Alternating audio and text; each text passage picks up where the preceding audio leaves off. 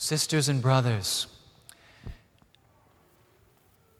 we are so blessed to have the gift of faith.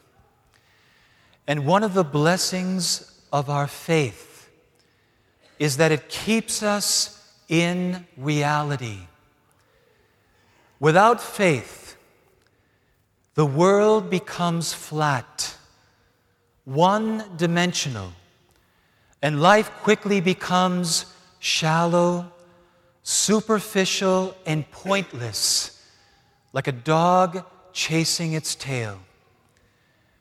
It is our faith in Jesus Christ that reveals to us the full reality of what we were created to be and called to be.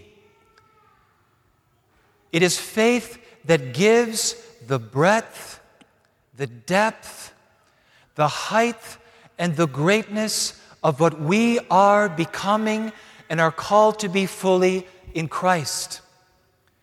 And it's the mystery of the ascension that completes this reality.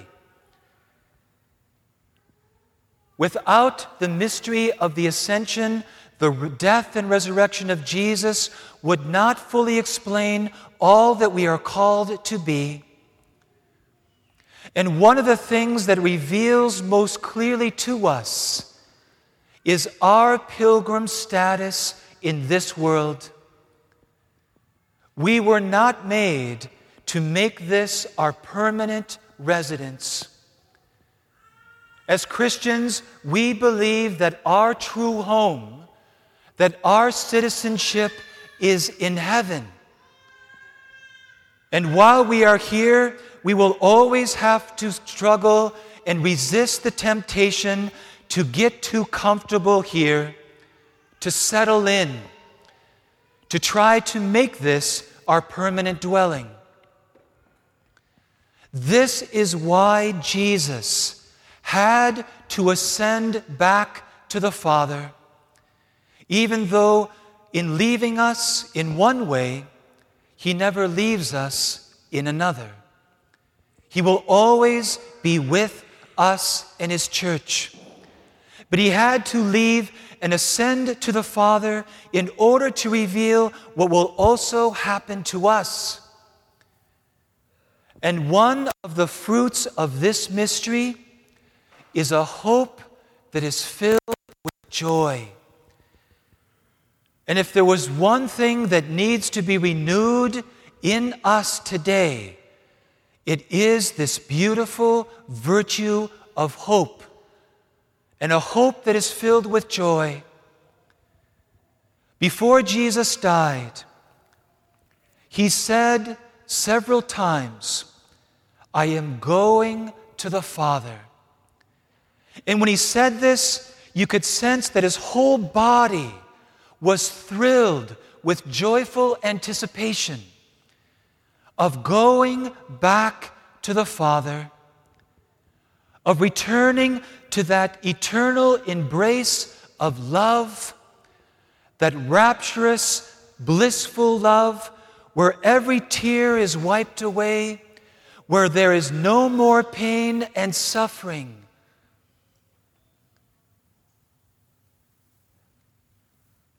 And when he said to his disciples, I have come forth from God, and now I am going back to God. This is reality. If we are living in any other attitude or mindset, we are not in reality.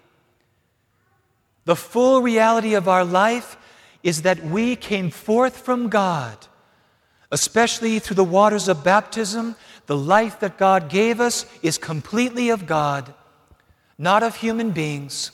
And that life is ordered to the glorious beatitude of heaven. And so our life is like an arch going back. And this is what and how we should see the present. Because life can be very difficult and challenging. Some of the crosses that we are given are very hard to bear. But where did the church, those early apostles and those first Christians, why, when we read the Gospels, do we see that they were so joyful, that their lives were filled with hope? What gave them the strength to endure all the hardships that they had to face? The mystery of the ascension. St. Paul, who wrote this letter to the, to the Ephesians, he wrote this letter while he was in prison. And the conditions of the prisons in that time, they were no places to have a picnic. The conditions were terrible. And yet, in this letter to the Ephesians, a letter that is filled with hope and joy, St. Paul never took his eyes off the goal. This is why he said, The sufferings of this present life, they are nothing in comparison to the glory that is yet to be revealed in us. And therefore, we run with hope. This is why it also says in that letter to the Hebrews let us run with perseverance the race that is set before us, looking to Jesus, the pioneer and perfecter of our faith, who for the joy that was set before him endured the cross, despising its shame. What are the hardships in your life right now? In my life? What are the trials and the difficulties that we are struggling with? Those times when we get up out of bed already feeling anxious and heavy with the burdens of the day or the day before? What are we worried about? Is the path ahead of us a little dark and uncertain? This mystery brings into our present challenges this joyful hope of a promise that is of God, and therefore it is certainly assured. This is what gave Jesus the courage and strength to bear his cross and will also give us the strength to carry ours.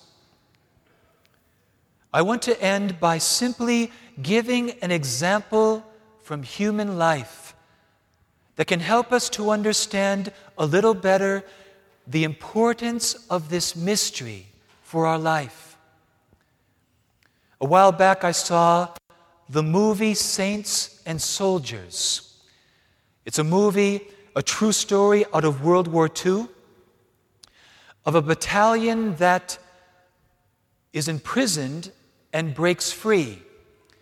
And they are still behind enemy lines, and they are trying to get back to an American camp. And one of the soldiers is barely holding together because of the horrific things that he has already seen in this war, the things that he himself has done, and he is emotionally and psychologically a wreck. He is being ripped apart on the inside from the things that he has experienced. And like in many war films, there are a few scenes where they show him taking out a picture of his wife who is pregnant with their first child. And in the moments where there's a break in the battle, he's looking at this picture so hopefully.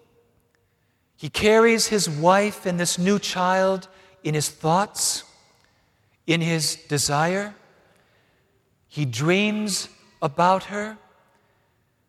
And his hope is not to merely desire and dream, but one day he hopes to return to his beloved, to lose himself in the embrace of her arms, where the pain and the suffering in his heart can just melt away. He hopes for the time when he can kiss her again, and that kiss will help him to forget everything that has happened. A kiss that will be like a breath of new life, promising a future of joy. My dear friends, we are going to the Father. We are going to the Father.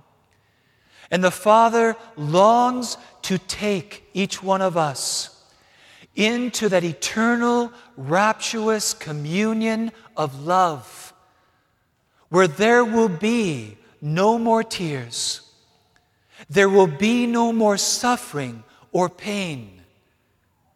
All will be consumed in joyful bliss of a love that satisfies every longing and desire that is yet unfulfilled. This is why we need the mystery of the ascension to give us joyful hope in our present now and to face whatever we need to face. Amen.